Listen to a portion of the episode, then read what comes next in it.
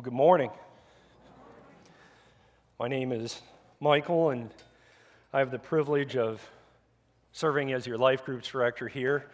We are in the middle of a series called A Retweetable Life. And the purpose behind this series is to give us examples throughout Scripture of people who we can look to and emulate and do exactly what they have done. So this morning, we're going to look at three men who boldly worshiped God. And it comes from the book of Daniel. But before we go there, I thought the scripture that we would read from this morning is actually from the book of Romans.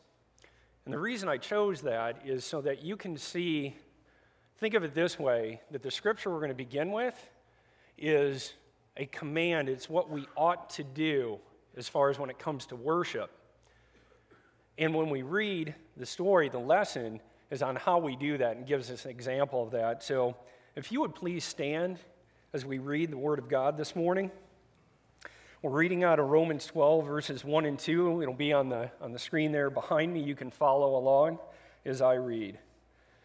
Therefore, I urge you, brothers and sisters, in view of God's mercy, to offer your bodies as a living sacrifice, holy and pleasing to God. This is your true and proper worship. Do not conform to the pattern of this world, but be transformed by the renewing of your mind. Then you will be able to pass the test and approve what God's will is, His good, pleasing, and perfect will. This is the word of the Lord. You may be seated. So for those of you who are following along with your sermon notes, you can kind of set those aside. We'll get to those later in the sermon. I'll tell you when to pick those up this morning. As I was preparing for the sermon this week, I was reading the scripture and going through it, and I came to a particular part of the text that it made me chuckle. It reminded me of something in my youth, and I thought I would share it with you this morning.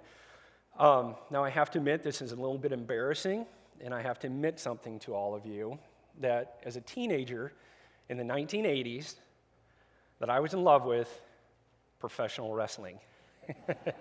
And I know, yes, thank you. There's one there that's willing to own it. I know it's silly, but I absolutely loved every week tuning into TV to see what the story was going to do, how the hero and the villain, their story was going to interact. And as I would watch, I realized something, that what made the story so good is the worse, the badder that the villain was, it made the hero that much better. And so you would see this play out. The villain would be just incredibly arrogant and pompous, and you really hated the villain in the storyline. How this would often play out is there would be a match that was taking place, and they would put a weaker wrestler in the ring, and then all of a sudden, the villain's music would start.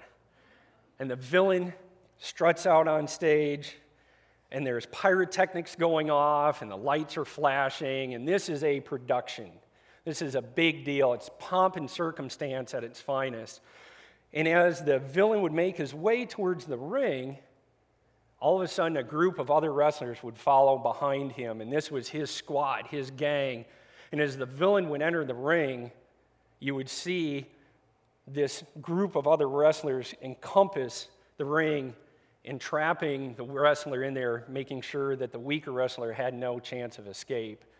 And the match would start, and they would just beat the snot out of one another, if you will, and it was just horrible, and often what they would do is a villain would use a submission hold to win the match. And what a submission hold is they would place the wrestler in a hold, and it means that the other wrestler has to tap the mat, and it's signifying that I'm weaker and I'm not able to compete with you. As a wrestler, it's incredibly humiliating.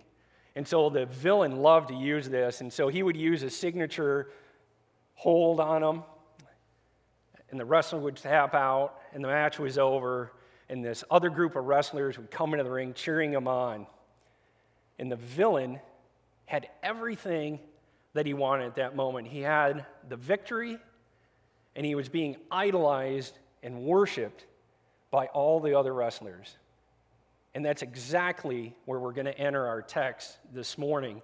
If you have your Bibles, please open up to Daniel 3. We're going to be starting in verse 1. And as we get there, you're going to see how a king became as pompous and as arrogant as these wrestlers that I just mentioned. So in Daniel 3, verse 1, it should be on the screen behind me here. It says, Nebuchadnezzar the king had made an image of gold, the height of which was 60 cubits, and its width 6 cubits. So that's approximately 90 feet tall. And he set it up on the plain of Dura in the province of Babylon. Let me just pause there really quickly. So imagine this. This is the ancient world. This is 600 BC. There are no tall skyscrapers. There are very few tall structures in the world at this time. And so Nebuchadnezzar has built this statue that's 90 feet tall. So as you approach Babylon and you're crossing the plain of Dura, you would see this golden statue, and as you got closer, it would just be taller and taller, towering over you. And as the sun hit it, light would just beam in every direction. And what it was saying is, this is a nation of power. This is a nation that has resources. Don't mess with us. And so that's the context of this image that has been set up. And in verse 2, it says, Then Nebuchadnezzar the king sent word to assemble the satraps, the prefects, the governors, the counselors, the treasurers, the judges, the magistrates, and all the rulers of the provinces to come to the dedication of the image that Nebuchadnezzar the king had set up. Then the satraps, the prefects, the governors, the counselors, the treasurers, the judges, the magistrates, and all the rulers of the province were assembled for the dedication of the image that Nebuchadnezzar the king had set up. And they stood before the image that Nebuchadnezzar had set up. You getting that Nebuchadnezzar had set it up? Then the herald loudly proclaimed, To you the command is given, O peoples, nations, and men of every language, that at the moment you hear the sound of the horn, flute, lyre, trigon, psaltery, bagpipe, and all kinds of music, you are to fall down and worship the golden image that Nebuchadnezzar the king has set up.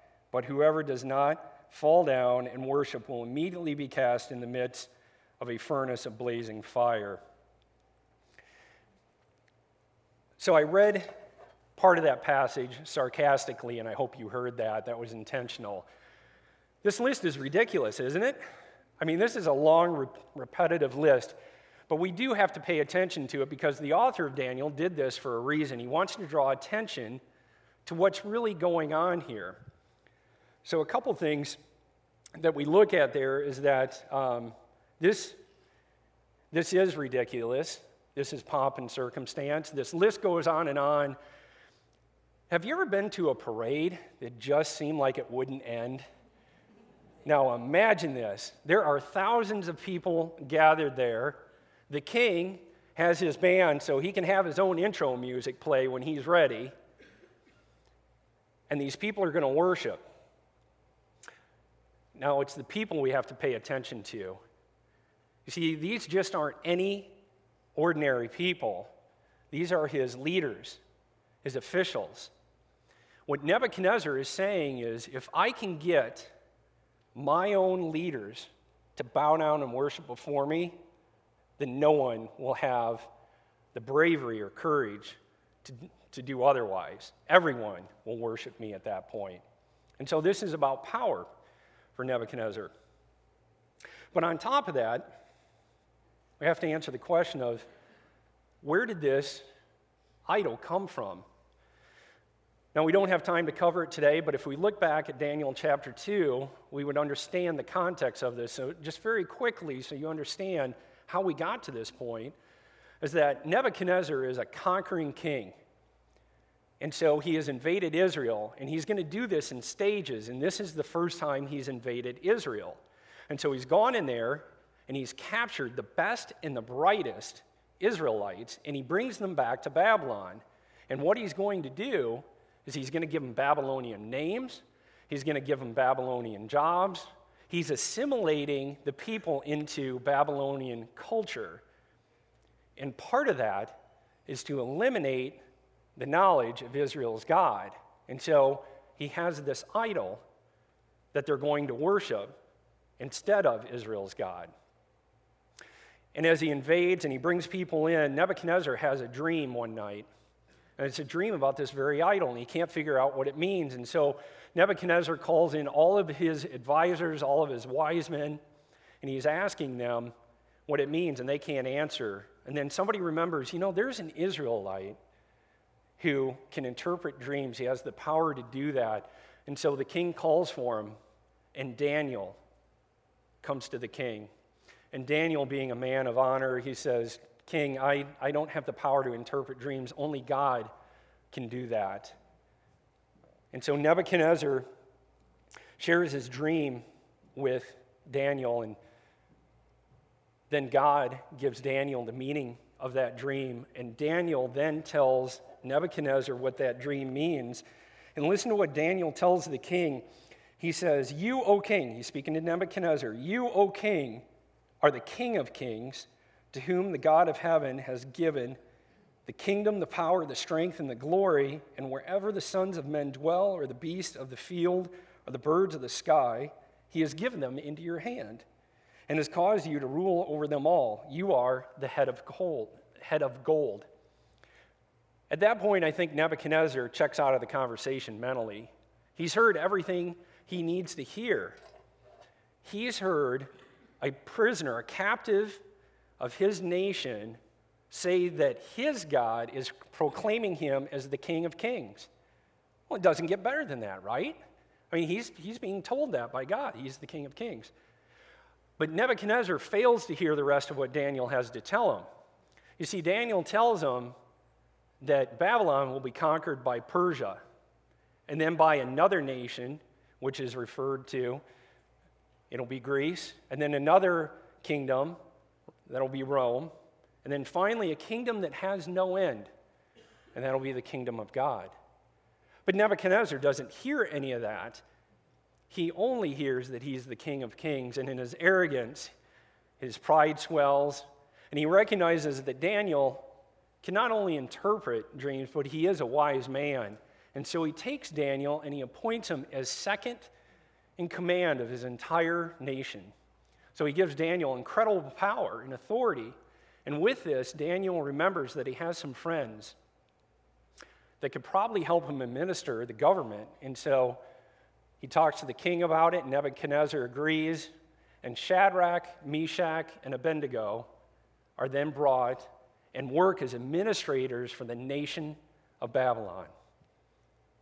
Now, as we jump back into our story today in the text in verse 3, where we left off there is that the nation had assembled, and all these rulers are there, and they're going to worship and bow down to the image that Nebuchadnezzar had set up, and some Chaldeans, that's a people group that lived in that area, some of the Chaldeans came forward and told the king, they said, "Oh, great king," see, they're trying to butter him up with flowery titles. They said, "Oh, great king, there's some men who won't bow down and worship your idol." And the king says, "Well, who would do that?" And they say, "Well, namely Shadrach, Meshach, and Abednego." And the king remembers these three, remembered how he appointed them into high positions in the government, and he's furious. And he orders these men to be brought before him. And as we pick up the story in verse 14, it'll be on the screen behind me, you can follow along, to see how the king responds to this. Nebuchadnezzar responded and said to them, "Is it true, Shadrach, Meshach, and Abednego, that you do not serve my God or worship the golden image I have set up? Now, if you are ready, at the moment you hear the sound of the horn, flute," this guy loves a lot of instruments, have you noticed that? "Lyre, trigon, psaltery, and bagpipe, and all kinds of music, to fall down and worship the image that I have made. Very well. But if you do not worship, you will immediately be cast in the midst of a furnace of blazing fire. And what God is there who can deliver you out of my hands?" Shadrach, Meshach, and Abednego replied to the king, "O Nebuchadnezzar, We do not need to give you an answer concerning this matter. If it be so, our God, whom we serve, is able to deliver us from the furnace of blazing fire, and he will deliver us out of your hand, O king. But even if he does not, let it be known to you, O king, that we are not going to serve your gods or worship the golden image that you have set up. Wow, that's brave, isn't it?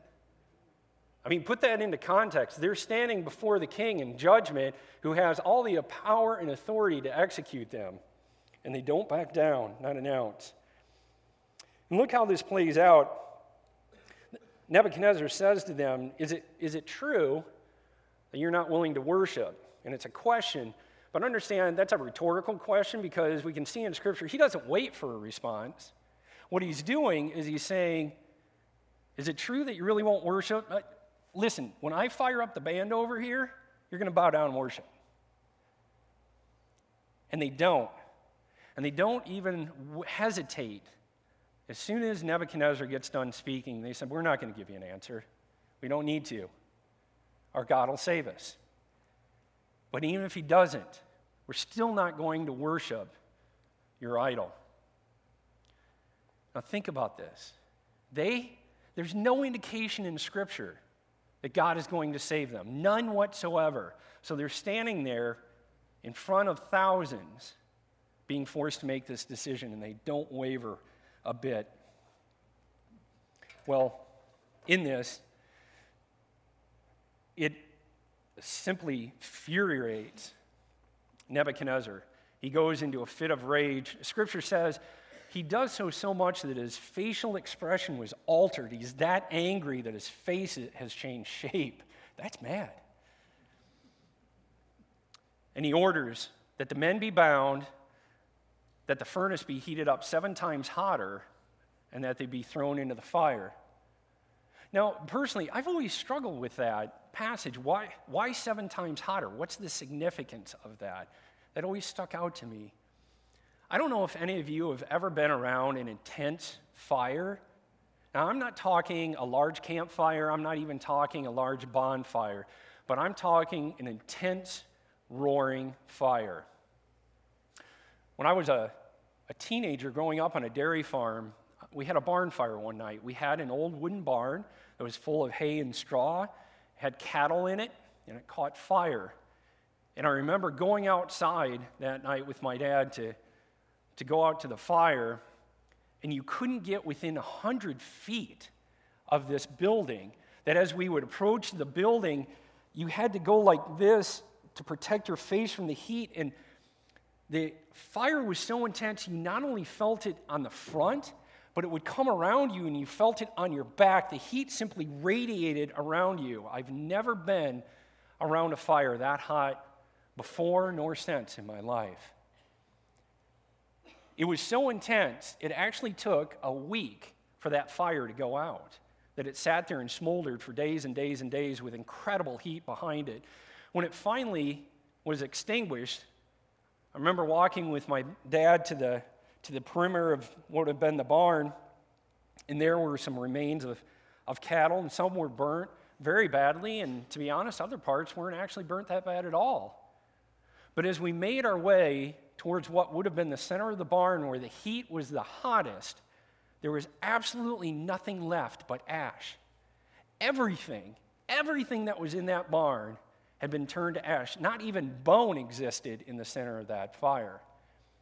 And I think that's the point. I think that's Nebuchadnezzar's point. You see, he's heating up that furnace 7 times hotter, so when the men are thrown in there, they're not only killed, but they're going to be consumed by the fire to the point that there won't even be bone. So nobody can come and bury the bones of these men, that they will be turned to ash and blown away by the wind. It will be as if they never even existed. Nebuchadnezzar is playing God here. He wants to wipe them from the face of the earth. This is absolute destruction at this point. And so the men are facing this certain death. And what happens next is that the men are bound. These 3 men are bound, and guards carry them up to the furnace. Now, the guards have never been around the furnace that's been this hot before, and as they approach the furnace, they themselves are consumed by the fire and die, and the three men fall into the furnace. And that should be the end of the story for us right there. You see, in Scripture tells us there's Nebuchadnezzar sitting there, and he's, I think, in my mind, I see him sitting there very arrogantly, very indignant. He's proud of what he's done. He's passed his judgment, and he's watching the fire, and as he looks through there, he's looking at these three men, but wait, Scripture says that there's a fourth man in the fire who has the appearance of the Son of God. And these men aren't being burned up. Rather, their bindings have been burned up, and they're walking around freely inside of the furnace. And Nebuchadnezzar gets up, and he approaches the furnace, and he's looking in there, trying to figure out, what is going on? How can this be? And join me in verse 26 to hear Nebuchadnezzar's response. It says that he called to them. He said, "Shadrach, Meshach, and Abednego, come out, you servants of the Most High God, and come here." You see, Nebuchadnezzar already recognizes what's going on. Then Shadrach, Meshach, and Abednego came out of the midst of the fire. And the satraps, the prefects, the governors, and the king's high officials gathered around and saw in regard to these men that the fire had no effect on the bodies of these men, nor was the hair on their heads singed, nor were their trousers damaged, nor had the smell of fire even come upon them. You see, where Nebuchadnezzar wanted to issue absolute destruction, God provided absolute salvation. It's not that these men were just saved from the fire. Think about this. Not even their hair was singed, their clothes weren't burnt, they didn't even smell like smoke. Now, I'm sure just about everybody here has been to a campfire. I know my family and I, in the fall on a cool evening, like to have a campfire, and you put on a jacket, you go out there, and then maybe a few days later, it's a little cool out, and you grab that jacket, and what do? You do that, and it still smells like smoke, right? Scripture tells us these men who were in the midst of a furnace didn't even smell like smoke. God's salvation was that absolute. Can you see that? It's a beautiful picture. And what's even more amazing with this is who witnesses this. Remember that long list of people that were worshiping? They were told to bow down and worship, and they worshiped the idol. These very same people that just worshiped a false idol are now the first to bear witness to God's power. They see the true God and what He can do, and they bear witness to it. And I imagine at that point they're in awe. They don't know how to even respond to that. It moves them. We know that it even moved the king. In verse 28, it said, Nebuchadnezzar responded and said, "Blessed be the God of Shadrach, Meshach, and Abednego, who has sent His angel and delivered His servants who put their trust in Him, violating the king's command, and yielded up their bodies so as not to serve or worship any god except their own God." Let me read that again. "And yielded up their bodies so as not to serve or worship any god except their own God. Therefore, I make a decree that any people, nation, or tongue that speaks anything offensive against the God of Shadrach, Meshach, and Abednego shall be torn limb from limb, and their houses reduced to a rubbish heap, insomuch as there is no other God who is able to deliver in this way." That's a huge contrast from the beginning of the story. When we started chapter 3, the king issued a decree saying that you're going to worship the image that he has set up. And now that same king, by the end of this chapter, is issuing another decree saying that you shall say nothing offensive about the God of Israel, about our God. I think that's incredible, and it shows the amount of faith that these three men exhibited in what they chose to worship. And that's exactly where we're going to jump into our sermon notes this morning. So if you have your sermon notes, you can pull them out. And it's teaching us to be like Shadrach, Meshach, and Abednego. And what they're telling us is to boldly worship God regardless of the consequences. You see, they didn't worry about death. They didn't fear it for a second. They simply made a decision. And I think sometimes we can look at Scripture like this and look at it as an all-or-nothing type scenario. You're going to say, well, Michael, nobody's going to be thrown into a fiery furnace today, and I would agree. But we have to be careful not to look at it in that context. It's in the choices that we make. Just listen to this, and I'll give you an example here. So we have to think about what worship is. So I thought, let me do a little bit of research, and just for fun, I went to the Merriam-Webster Dictionary. The 2019 Merriam-Webster Dictionary defines worship as to honor or show reverence for a divine being or supernatural power. I think that's an okay definition. I don't think there's anything necessarily wrong with it, but it's weak in my opinion. And notice that it's not really pointing to God, is it? It's saying a divine power or supernatural power. So it's kind of vague. So I kept digging in my research, and I found this incredibly striking. I found an 1828 Webster Dictionary, same company, same word, we're defining worship. Listen to how it was defined in 1828. Worship is to adore, to pay divine honors to reverence with supreme respect and veneration to God. It also means to honor with extravagant love and extreme submission. Now, when you read these two definitions, which one sounds more? It resembles more of the action of Shadrach, Meshach, and Abednego?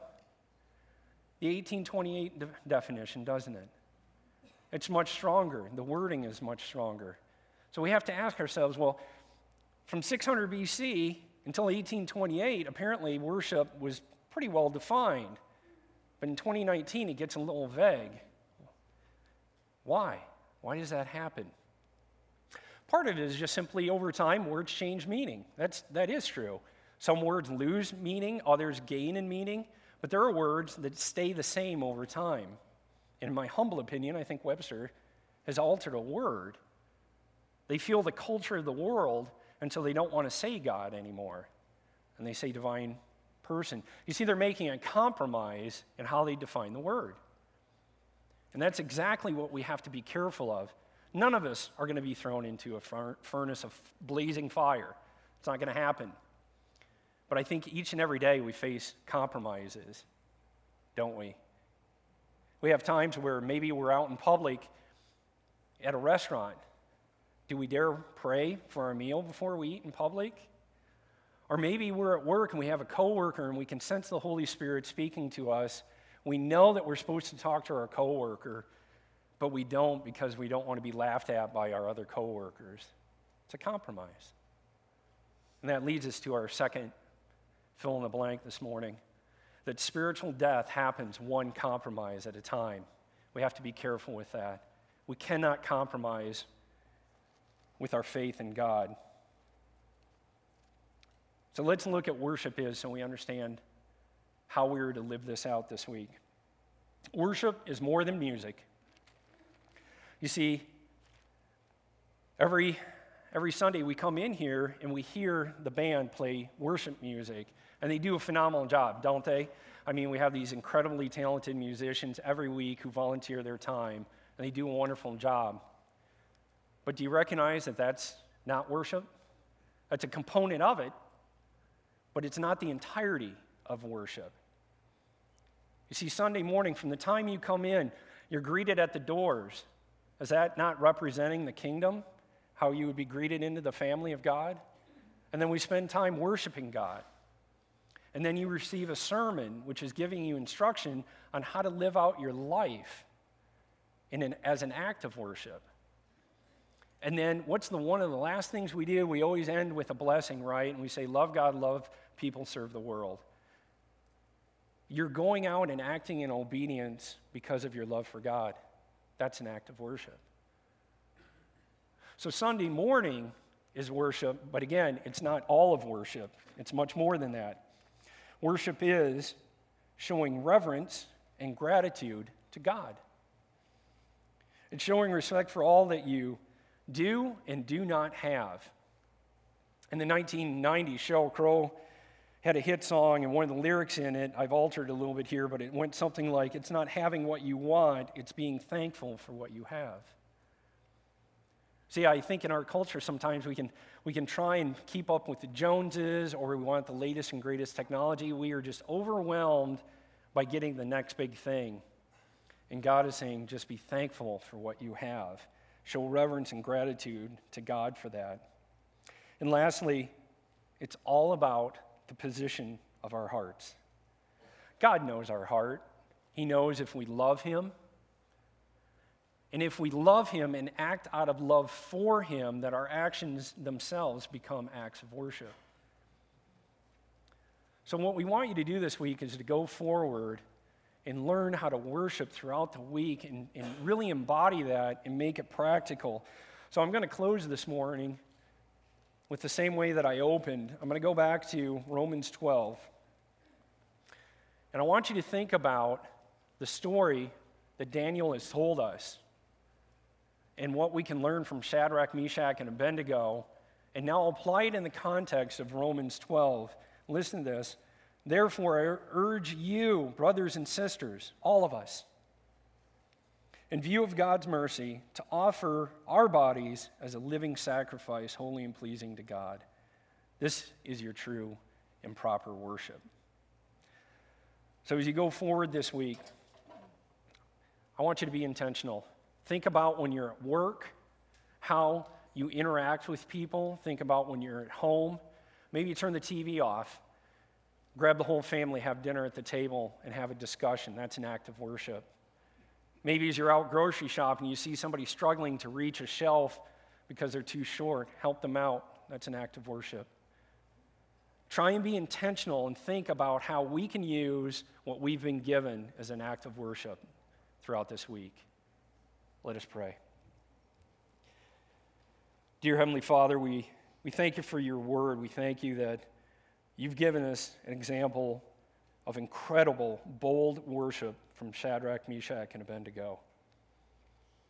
Father, may we learn through this passage and learn how to apply it in every aspect of our lives, and may it be pleasing to you in all that we do. Father, we ask that you hear these prayers, and we ask these things in your Son's holy name, Jesus Christ. Amen. Here we like to close with a blessing. If you'd like to receive a blessing, please stand and hold out your hands like this. You are sent now to love God through your acts of worship. Serve others, love on people as you worship God. Figure out what that means for you this week and go forth and serve the world. Hug somebody, tell them you love them. Take care.